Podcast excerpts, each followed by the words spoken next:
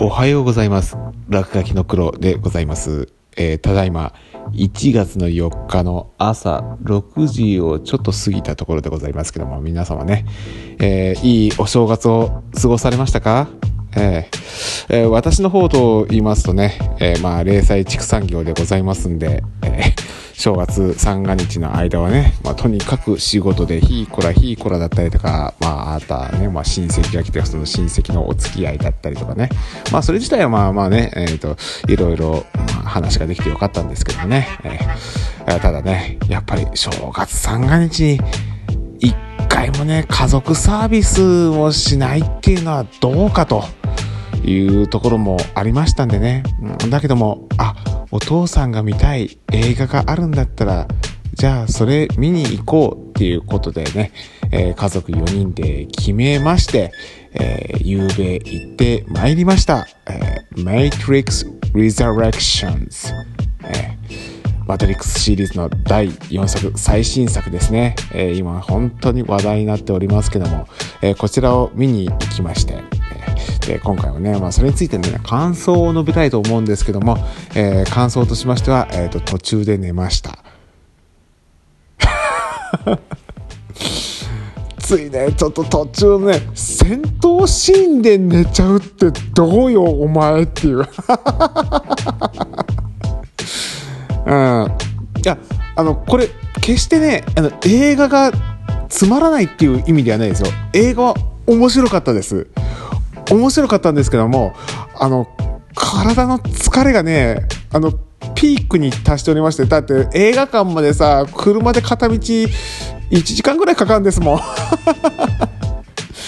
でそこでさ、まあ、途中でねやっぱ交通事故があったりっていうことでその渋滞に巻き込まれたりとかね、まあ、そういうことがあってねうわー疲れる疲れるって。で家族みんなはねみんなそれぞれなんか適当にスマホとかでゲームとかなんかやってるわけでしょ？で私が運転してるわけでしょ？疲れるわけですよね。でその前にもも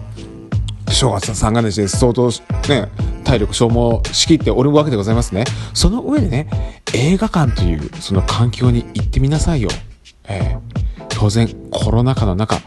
環境しっかりしておりますっていうね、アナウンスもあるぐらいね、もう空気がね、本当にこう澄んでて、もう、えー爽やかなんですよね。うん。爽やかな上に、あーでも冬ですから、えーお客さんね、あの、寒がらせてはいけないということでね、もう暖房もしっかりしている。もうあったかいんですよ。環境が素晴らしい。そしてなおかつ暗い部屋。もうこれ以上のなんかこう寝るに適した環境ってないじゃない。で、